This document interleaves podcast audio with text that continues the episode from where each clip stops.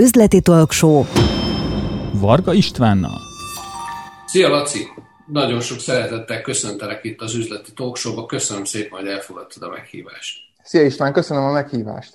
Ha jól emlékszem, akkor tavaly nyáron volt az Enterprise Europe Networknek egy rendezvénye, ahová engem meghívtak előadni, és te ott voltál résztvevő, mint a délalföldi régió nagykövete. Igen, gyakorlatilag az volt a kinevezésnek az eseménye maga. Én nagyon örültem egyébként ennek a kezdeményezésnek, meg azt, hogy megismertelek téged és a többieket, és te utána odajöttél hozzám, hogy neked egyébként vannak olyan terveid, hogy te brandépítéssel kezdesz foglalkozni. Én ennek nagyon megörültem, és utána láttam a Facebookon, hogy ez el is indult, és elkezdtem követni a videóidat, és azt gondolom, hogy amit lehetett elérni, azt én úgy igyekeztem megnézni mindegyiket, és iszom a szavaidat, tehát nagyon egyet tudok érteni azokkal, amik, amiket mondasz és közvetítesz, és szerintem erre óriási szükség van, ezért gondoltam, hogy meghívlak.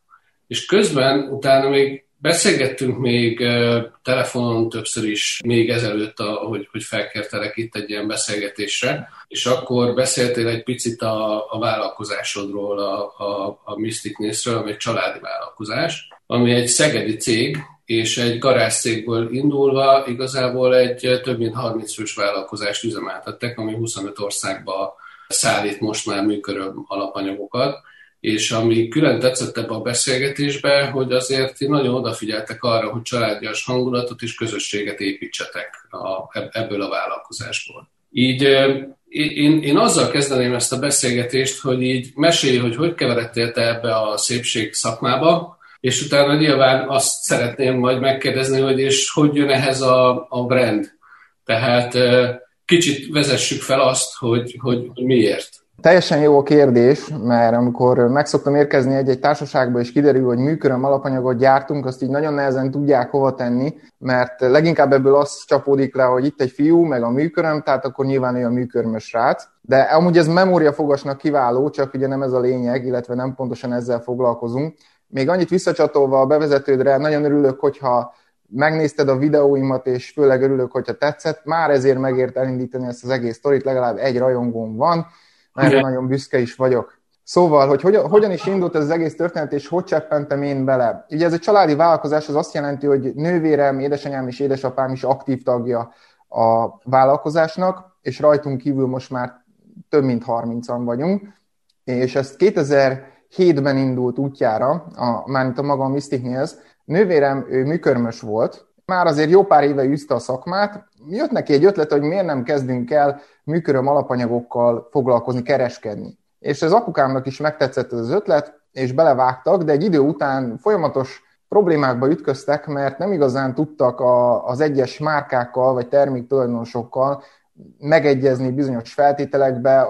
Kicsit azt tudom mondani, hogy a magyar üzleti kultúrának úgy nem a, a fényesebbik oldalát tapasztalták meg, és akkor ezzel így diszkréten elmondtam, hogy milyen gondok voltak, elvi és értékbeli különbségek leginkább, meg kiszámíthatatlan üzleti környezet, meg hasonlók, tehát a B2B szegmensben nem éppen túl fényes és hangzatos szavak, úgyhogy úgy döntöttek, illetve nővéremnek jött egy ötlet, hogy mi lenne, ha csinálnánk egy saját márkát gyakorlatilag. És mindig el szoktam neki mondani, hogy ezt 15 évvel ezelőtt, vagy 14 évvel ezelőtt kitalálta, hogy most mondaná nekem, úgyhogy tudom, hogy mennyi idő egy ilyet létrehozni és felépíteni, és, és egyébként sikerre vinni, akkor elzavarnám, hogy köszi szépen tesó, de engem ne ráncigálj ebbe bele. Most már azért persze egy kicsit könnyebb, de azért 14 év kőkemény melója van ebben. De a lényeg az, hogy elkezdték édesapámmal, és én úgy jöttem be a képbe, hogy én voltam az egyetlen a családban, aki angolul beszélt. Én még akkor egyetemre jártam, és fotbalistának készültem, profi futbalistának. Ez egy kevésbé sikeres sztori, úgyhogy ezt inkább nem mesélem el. A lényeg az, hogy én azt hittem, hogy nagyon tehetséges vagyok, de ezzel egyedül voltam talán. Ami a, a sportszakmai részét illeti,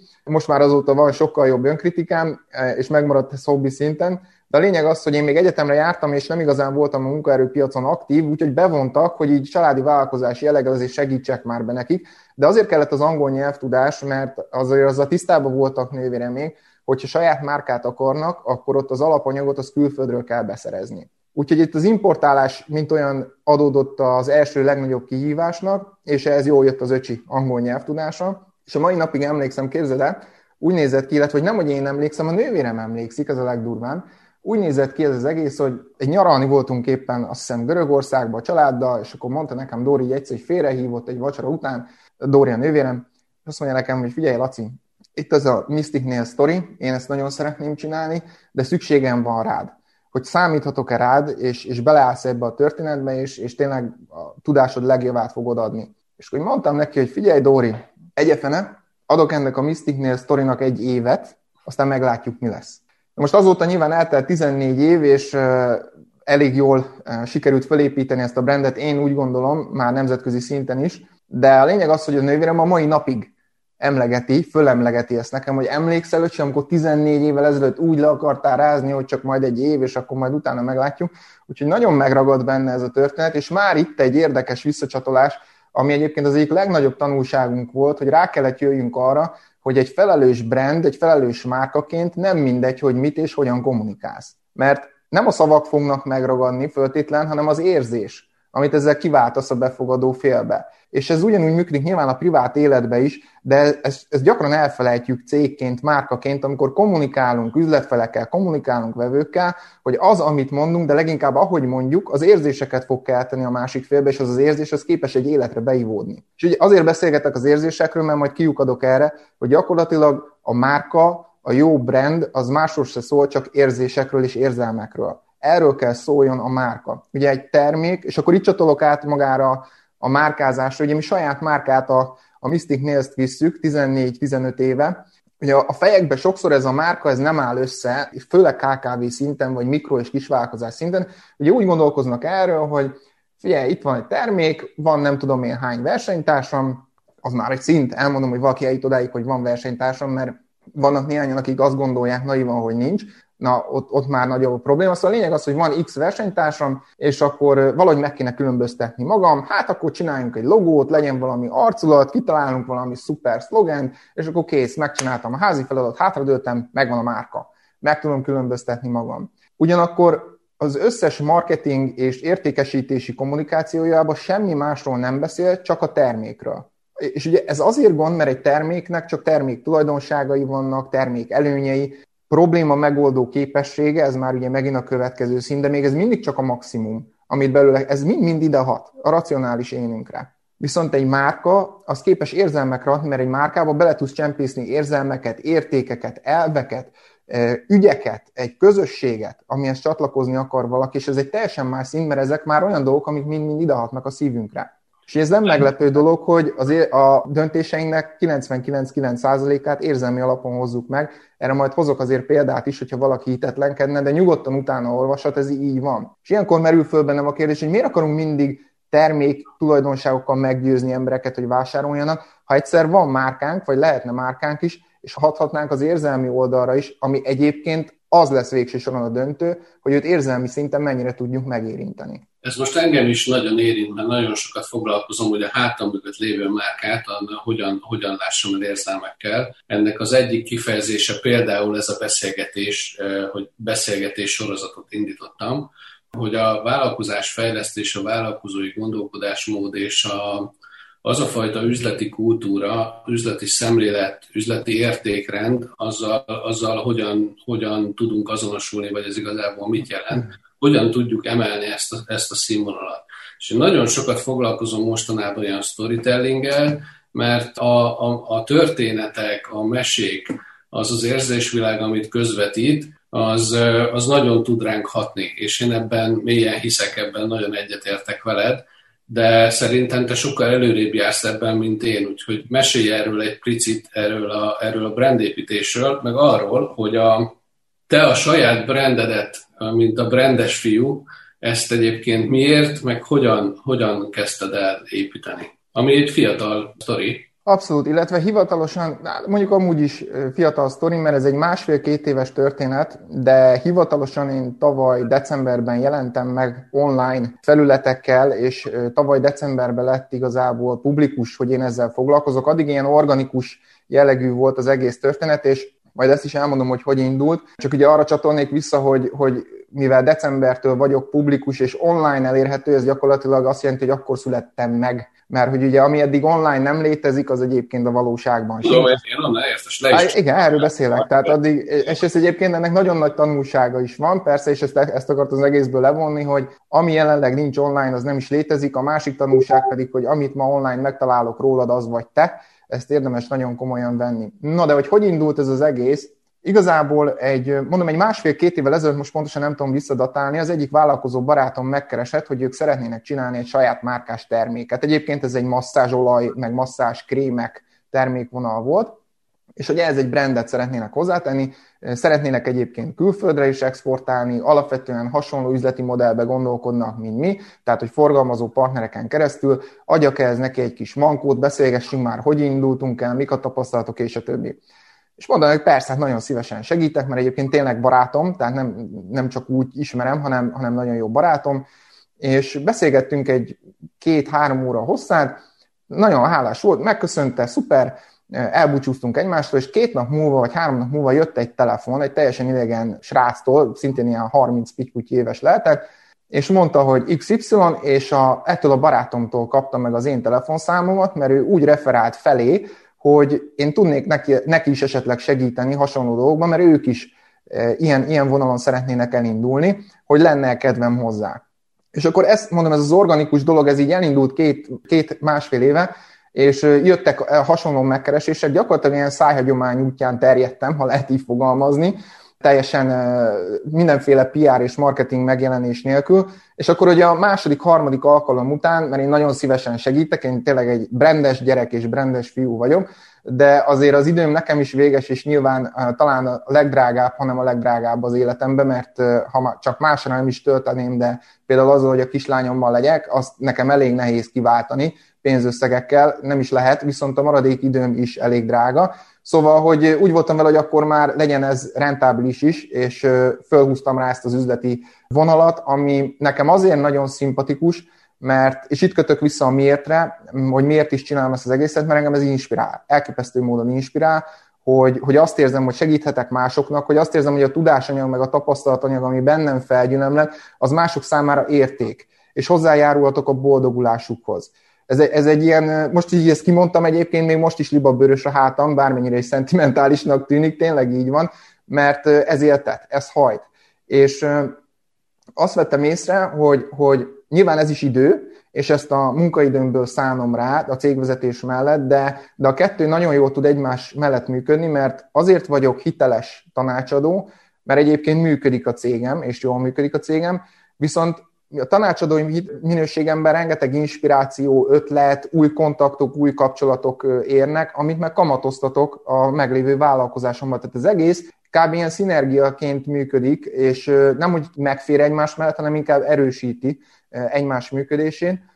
Természetesen vannak limitek, tehát én nem napi öt napba foglalkozok a brandépítéssel, hanem mondjuk, vagy heti öt napban, hanem heti két napba, vagy heti másfél napba, de, de ez, ez teljesen rendben van ez is, ez még egyszer azt tudom mondani, hogy, hogy hogy nézne az ki, hogy brandépítésben, üzleti tanácsadásba akarok jeleskedni, és mellette meg egyébként a, a cégem romba dől, mert átviszem a fókuszt erre a területre. Tehát ez, ez nyilván nem működhet. Szóval ez a motiváció így alakult ki ez az egész, és, és azt gondolom, hogy ettől hiteles, és tényleg nem azt adom, amit én máshol tanulok, vagy amit ellesek. Ez egész egyszerűen mind olyan dolog, amit én átéltem, megtapasztaltam, és azt gondolom, hogy hasznos, és tényleg a tapasztalat azt mutatja, hogy tudok vele segíteni sok induló és egyébként már működő vállalkozásnak is. Üzleti Talkshow Varga Istvánnal. Ha már itt szóba került ez az üzleti értékrend, mesélj egy kicsit erről, mert én elég sok sztorit hallottam a videóidban, amik nekem nagyon tettek, hogy milyen, hogyan képviselitek ti a vállalkozásokat, és mi alapján működtök. És ez az üzleti értékrend, én azt gondolom, nem, nem adhok döntés kérdése, hanem előre eldöntött olyan szabályok, ami szerint működünk, és ez kiszámítható, és nagyon egyszerű iránytűt ad a tekintetben, hogy, hogy bizonyos szituációkban milyen döntéseket hozunk. De mesélj erről egy kicsit bővebben. Abszolút egyetértek, és szuper jó, hogy felhoztad ezt mert amikor márkáról beszélünk, akkor egyértelműen értékekről beszélünk. És amikor mi Majd mondok saját példát is, csak hogy így általában beszéljek egy picikét az értékekről, meg értékrendről, amikor klasszikusan, amikor egy tanácsadást tartok, és mondjuk egy induló brandről kezdünk el beszélgetni, vagy egy, egy ráncfelvarrásról, az első dolog általában az szokott lenni, hogy leülünk a tulajdonosok, ez nagyon fontos, hogy a tulajdonosokkal kell beszélni, tehát hogy ott nem egy marketing vezetővel, vagy nem a, azért, azzal kell beszélni, aki a brand. Hogyha ez egyébként a termékfejlesztő, és nem ő lett a cégvezető, mert ez, teljes, ez abszolút nem ördögtől való, én azt gondolom. Nem születnek meg azok a döntések, amiknek meg kell születnie. Így van, így van. A lényeg az, hogy, hogy olyan embernek kell ott ülnie, aki meghatározza a brandet magát, és a céget is egyébként, és azt szoktuk végigvenni, hogy akkor oké, okay, most mondjuk, hogy te lennél az István, ugye a Business Flow esetében teljesen gondolom, hogy ez így működőképes is. Az lenne az első kérdésem, hogy István, neked emberként milyen értékek fontosak az életedben? Bármit mondhatsz. Milyen, milyen értékek fontosak neked az életben? Tehát ez mint, mint magánszemély. Nekem nagyon fontos a szabadság, az alkotás, nagyon fontos a közösség, nagyon fontos az, hogy hogy legyen maradandó érték, és legyen egy cél, ami nemes. Szuper. Legyen egy küldetés, illetve legyen egy olyan csapat, akivel ezt, ezt a közös célt elkezdjük, elkezdjük kivitelezni. És én szeretem azt, hogyha valaminek van keretrendszere, szervezett, tervezett és olajozottan működik. Én gépészmérnök végzettségű vagyok, ezt onnan hoztam, hogy a folyamatokat, a, a, az olajozott folyamatokat nagyon kedvelem. Na szuper, egy csomó jó dolog elhangzott, most ha lenne itt egy flipchartom, ami nincs, akkor gyorsan fölírnám rá, hogy szabadság, alkotás, közösség, csapatszellem, keretrendszer, egy csomó dolog elhangzott. De ilyenek is szoktak jönni, tehát hogy teljesen el lehet volna, azt mondja, hogy család, azt mondja, hogy humor, azt mondja, hogy picit komolytalannak lenni, mert, mert, ő, mert neki ez egy fontos érték az életében, és, és teljesen őszintesség, és nem egy, nem egy elcsépelt, tehát bármi, ami száma azt, azt mondja, hogy ezek az azok érték, ami nélkül én nem akarok élni. Ez nekem fontos. Összeszedjük egy sorba, egy flipchartra, és aztán mellé meg összeszedjük azokat az értékeket, a következő kérdés az szokott lenni, hogy mint üzletember, vagy mint üzletasszony, most nyilván István üzletemberként, neked milyen értékek fontosak? És akkor itt ilyenek szoktak bejönni, hogy mindig a win-win szituáció keresése, akkor volt ilyen, ez egy nagyon, nagyon érdekes visszajelzés volt, valaki azt mondta, hogy sose éljek vissza gazdasági erőfölénye, ha egyszer lesz. Mert neki egyébként volt ilyen, amikor ő szívta meg ezt a dolgot. Benne marad az emberben, igen. Igen, igen. Meg egyébként is nyilván amúgy is erre nyitott lehet valaki, csak nem biztos, hogy egybe ez jut eszébe. Vagy az, hogy itt az ökotudatosság, az mondjuk magánemberként is egy fontos érték lehet. A lényeg az, hogy ezeket is fölírjuk, vagy egy korrekt helyzet, vagy kiszámítható üzletkörnyezet biztosítása, nagyon gyors és, és komplet kommunikáció, teljesen mindegy. Ezeket fölírjuk, és a lényeg az, hogy utána kiválasztjuk a top 3-4-et mind a kettő szekcióból, és azokat megpróbáljuk összefésülni, összegyúrni, és utána megnézzük, hogy az ő célközönsége számára ezen értékekből mi az, ami egyébként releváns lehet. És így áll össze egy jó márka érték csomag, mert ugye ennek az a lényege, hogy, és a legtöbben ebbe a hibába esnek, akik eljutnak odáig, hogy oké, okay, tudom, hogy a márkának értékekről kellene szólnia, hogy bedobnak egy olyan értéket, ami trendi, ami most fú, de fancy, de jók vagyunk. És ma ez van, holnap az lesz. És lehet, hogy ez ketten így megy egymással, vagy nem az, hogy ma, de mondjuk öt éven belül. Viszont ha így alakítod ki a márka értékrendszeredet, hogy ezek számodra fontos értékek, még egyszer mondom, márka tulajdonosként, ez, ezért kell, hogy te legyél a márka tulajdonosa, akkor ez egy teljesen ilyen, ilyen, ilyen magától működő dolog lesz, és hogyha neked például tényleg te társadalmilag, szociálisan érzékeny ember vagy, és fontos neked a társadalmi felelősségvállás, akkor ez nem egy projekt lesz minden évben, hogy támogassunk már valami szervezetet, mondjuk most akkor idén legyen az Árva Gyerekek Alapítványa, de az jó mutat, és egyébként tök jó PR értéke van. Ez az utóbbi kettő igaz. Csak a lényeg az, hogy ha ez nem hiteles, akkor az ki fog bukni, és egy idő után kontraproduktív lesz, és nyilván tehát az egész megfordul és visszás lesz. A gyerekek ettől jó járnak, és remélem egyébként, hogy akik még nem is így csinálják, támogassák minél többen, a pénz az jó helyen lesz, de az ő brandje az nem fölfele fog épülni, épp ellenkező irányba, mert ki fog bukni. És nem lesz következetes, mert nem lehet rá stratégiát húzni, mert ma ez van, holnap az van, ma ez fancy, holnap az fancy. És ezt ezért kell így rendszerbe foglalni, és utána ez alapján pontosan amit mond, ez olyan lesz, hogy ott van egy flipchart, és akkor azt szoktuk csinálni, hogy na a csomagolása milyen legyen a terméknek. És akkor fölmerülnek milyen olyan dolgok, mit tudom még, oda van írva, hogy, hogy környezettudatosság. És akkor arról beszélgetünk, hogy egy PET palacba rakjunk valamit. És akkor én csak így felmutatok a flipchartra, hogy srácok, ugye? Azt beszéltük, hogy környezettudatosság.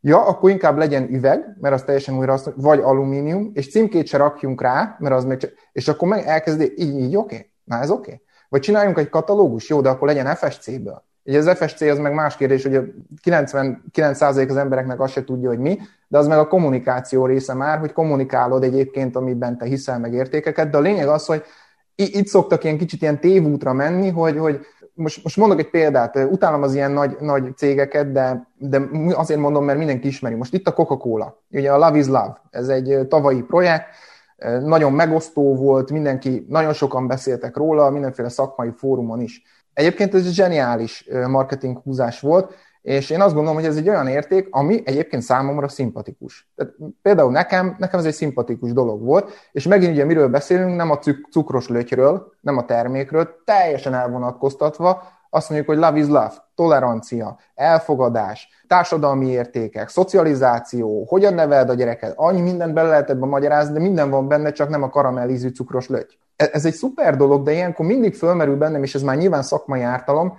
hogy értem én, hogy love is love, de vajon ez mennyire hiteles? Tehát, hogy azért illúzióink ne legyenek, és azt gondolom, hogy egy Coca-Cola-nál ott sok minden lehet cél, de az biztos, hogy elsődleges prioritás az, hogy a részvény tulajdonosok azok idén többet keressenek, mint tavaly. Ezt garantálom. Tehát amikor kijön egy ekkora cég azzal, hogy love is love, abban biztos lehet, hogy emögött kőkemény statisztika és kutatás van, hogy egy ilyen megosztó kommunikációval ő többet nyer, mint veszít. És egyébként nekem valaki azt mondta, hogy ugyan már Laci, egy ekkora márka megteheti azt, hogy bevállalja ezt. Én nekem meg az a válaszom, hogy pontosan egy ekkora márka már azért nem teheti meg, mert ott olyan összegek vannak. Egyszerűen nem teheti meg. És itt fölmerül bennem mindig a hitelesség kérdés, és itt csatolok vissza arra, hogy vajon ezeket, hogyha mutogatnánk a flipchartra, benne lenne, hogy tolerancia, vagy, vagy, vagy társadalmi elfogadás, mert ha benne, akkor szuper, de ez csak azért lett beemelve, mert most ez egy trendi dolog, és ezzel tudjuk, hogy többet nyerünk, mint veszítünk, akkor innentől hiteltelen. Bocs, én nagyon sokat gondolkodtam, és a, az én ilyen küldetésem vagy üzenetem az az, hogy, hogy emeljünk a magyar vállalkozói kultúrán, meg az üzleti értékrenden, és a, a, feltettem magamnak azt a kérdést, amikor ez így megszületett ez a gondolat, hogy és én ezt a mindennapi tevékenységemmel alátámasztom. Az, ami engem körülvesz, az ezt igazolja vissza? Mondjuk, hál' Istennek igen, de erről beszélsz most Abszolút. a gyakorlatban. Abszolút, és egyébként nyilván ez, ez neked a legrosszabb, hogyha nem vagy önazonos, mert, mert egyszerűen nem fogsz tudni önazonosan működni. Folyamatosan diszkomfortos lesz az érzés, akár privát, akár üzleti szféráról beszélünk, teljesen mindegy. Hogyha te egy olyan gyerek vagy, aki egyébként zárkózott, és folyamatosan nyitottnak kell mutatkoznod, nem lesz komfortos. És ez ugyanúgy, ha olyan márkaértékekről kell kommunikálni, meg képvisel, ami nem a tiéd, az nem lesz komfortos. És egyébként nem, nem rossz ember az, akinek nem fontos a környezettudatosság, másképp gondolkozik, de akkor ne emelje be márkaértéknek, hogy már pedig mi környezettudatosság, mert nem lesz hiteles. És azt akartam még a Love is Love-val kapcsolatban elmondani, hogy oké, okay, ez így most nekem kicsit hiteltelen, de most képzeld el azt a szituációt, István, hogy ez mit tudom én, ez a, ez a, ez a marketing kommunikáció elindult egy három éve, mondjuk egy éve, és most a Coca-Cola első számú vezetője kiállna a nyilvánosság elé, és jönne egy izé, coming out, hogy egyébként ő meleg.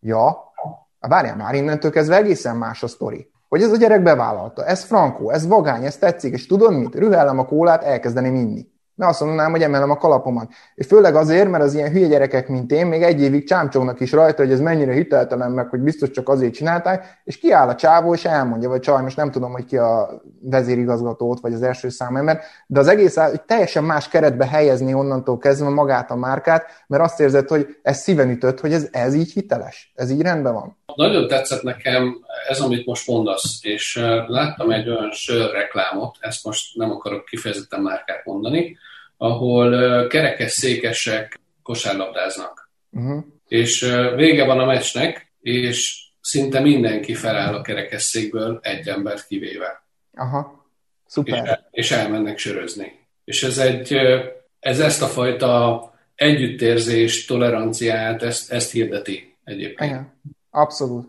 Abszolút. Hát Most tudod, és akkor megint az, az itt a kérdés, hogy de ezt ekkora cégeknél sose fogod tudni, hogy, hogy most mennyire hiteles vagy sem, de nem is feltétlenül kell ezzel törődni. A lényeg az, hogy saját magaddal törődj. A te saját jó felfogott érdeket, hogy amikor egyszer majd oda jutsz, hogy te is ekkora cég leszel, vagy csak a fele ekkora, teljesen mindegy, és ez, ez egyébként nem, nem egy olyan dolog, tehát aki ebben nem tud gondolkozni, az inkább ne is vállalkozon, a vállalkozó azért vállalkozik, mert a határa csillagos ég, akkor ha odáig úgy jutsz el, hogy minden hiteles a márkádban, amit te kommunikálsz, akkor ott nem lehetnek ilyen, ilyen buktatók, hogy is átesel a küszöbben, hogy ú, bakker, hát igen, ez most egy nagyon jó marketingfogás volt, de, de azért erősen kikezdhető. És mondok erről is egy példát, az egyik kedvencem, a Gillette-nek volt egy reklámja 2019. januárjában, YouTube-on terjedt ilyen vírus videóként, ahol ugye megint egy nagyon érdekes dolog volt. A Gillette férfi borotva, legalábbis ez a szekció fölismerte, hogy a borotvákat, a férfi borotvákat nem a nők veszik meg, hanem a férfiak. Ez egy zseniális felismerés volt, hogy tudod, ugye, mert mi, hogy néz ki a mindennapi élet, hogy apunak elfogy otthon a borotvája, ezt a világvége problémát közli anyuval, aki felírja a vásárló listára narancslé után közvetlenül, hogy apunak borotva, és ő megy el. Vás, és ő fogja levenni a borotvát a polcra, és ő dönti el, hogy Gillette, Wilkinson, vagy nem tudom én mi az Isten legyen. És ezt fölismerte a Gillette, hogy, és azért el tudom képzelni, az, hogy most István gondolj bele, képzeld, de mi vagyunk a, a Gillette marketing és értékesítési osztály vezetői, bejön a CEO, és akkor azt mondja nekünk, hogy István László. A helyzet a következő, fölismertük, hogy a háztartási költések több mint 86%-át nemzetközi szinten a nők költik, tehát a nők intézik, egyébként ez tényleg így van, ami félelmetes szám. Úgyhogy a helyzet az, hogy férfi borotvát kellene eladni nőknek. Mi az ötlet? Hát minimum magunk alá csokiztunk volna, nem? Úgy hirtelen. Most hirtelen Mi kell a nőnek című film jut eszembe, és a Harison... Nem tudom, hogy az egyetlen, aki ezt mondja. Magam, igen, igen, ez, ez jut eszembe, igen. Igen, és fölismerték azt, hogy innentől kezdve termékről kommunikálni teljesen fölösleges. Ha belegondolsz, milyen Gillette reklámok voltak egy pár évvel ezelőtt. Ilyen így suhan az arcodon, elég csak egyel, egyszer áthúzni, mert nem fog kipirosodni a bőröd, így leköveti az álladat a 3D mozgása a fejnek, meg mit tudom én, milyen éles a pengéje, ilyen dolgok. És akkor be volt emelve egy-egy arc, lehet, hogy egy celeb, vagy valami ilyen nagyon maszkulin, vagy nagyon trendi, de erről szólt reklám, a Gillette borotváról magáról. Próbáltak valami életérzés belevinni, de hát szerintem kutyagumi volt az egész. De a lényeg az, hogy innentől kezdve rájöttek, hogy most mit, mit kommunikáljon a férfi borotváról a nőnek. És csináltak egy olyan reklámot, elképesztő, egy konferenciákon nagyon szeretem megosztani, ahol semmi máson egy borotva nincs is benne. Arról szól az egész reklám, ilyen üzenetei vannak, hogy elég a nők szexuális kizsákmányolásából, Gillette férfi borotváról beszélünk, elég abból, hogy szexuális tárgyként kezelik a nőket, elég abból, hogy a fiainkat úgy neveljük föl, hogy teljesen rendben van, hogy bunyóznak egymással, meg szekálják egymást az iskolába, és a legfőbb üzenete az volt, hogy olyan mint a férfiak és olyan mint a apukákra van szükség a, most a világban, akik, akik azt mondják, hogy ez a status quo az így nincs rendben, és, és másra van szüksége a világnak, és a mi gyerekeink már másképp szeretnénk, a fölnőnének. Mert ez volt az üzenet. És az volt a zseniális benne, hogy több mint 36 millió megtekintést ért el ez a videóban, 36 millió megtekintést, kapott 825 ezer lájkot, és 1,6 millió diszlájkot. Most így hirtelen megnéztük volna, lehet, hogy azt mondanák, a marketing osztály csapjuk ki. De nem lett volna igazunk, mert nagyon jól tudta a Gillette, hogy ez egy megosztó sztori lesz, de nem a vásárló közönségét osztja meg, mert az a 825 ezer az több, mint valószínű, hogy többsége 90% fölött nőktől jött, és az az 1,6 meg több, mint valószínű, 90% fölött ilyen, fölött ilyen kimondottan, most hogy mondjam, ilyen kicsit konzervatív beállítottságú, nagyon maszkulin, régi értékek alapján szocializálódott férfiaktól. Jó, és akkor finoman fogalmaztam, de kit érdekel? Nem ő fogja megvenni a borotvát.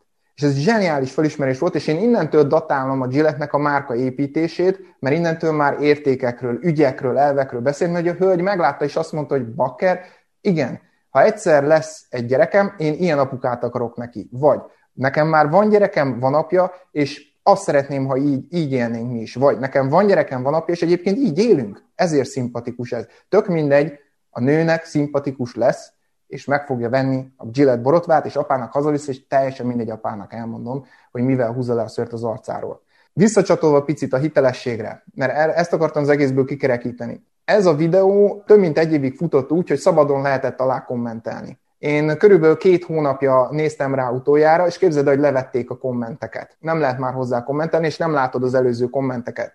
Ugyanis rengeteg komment arról szólt, hogy tök jó, hogy kiálltok az új generáció mellett, meg a gyerekek mellett, meg a nők mellett. Egyébként hogy is volt az a, az a vietnámi vagy indiai gyerekmunka sztori? Tehát, hogy pont ezzel párhuzamosan kirobbant egy botrány, hogy gyerekeket foglalkoztat, tehát kizsákmányolják a gyerekmunkát, vagy gyerekmunkával dolgoztatnak, és innentől kezdve úgy borul a bili, hogy elképesztő. Ja. És a leg, legdurvább része az az, hogy, hogy ugye ezt még engedték, engedték, próbálták kezelni, és aztán oda jutottak, hogy tiltsuk le. Tehát itt annyira hiteltelen innentől megint az egész, hogy tök jó üzenet, nagyon fancy, de az egész megbukik. Üzleti talk show. Varga Istvánnal.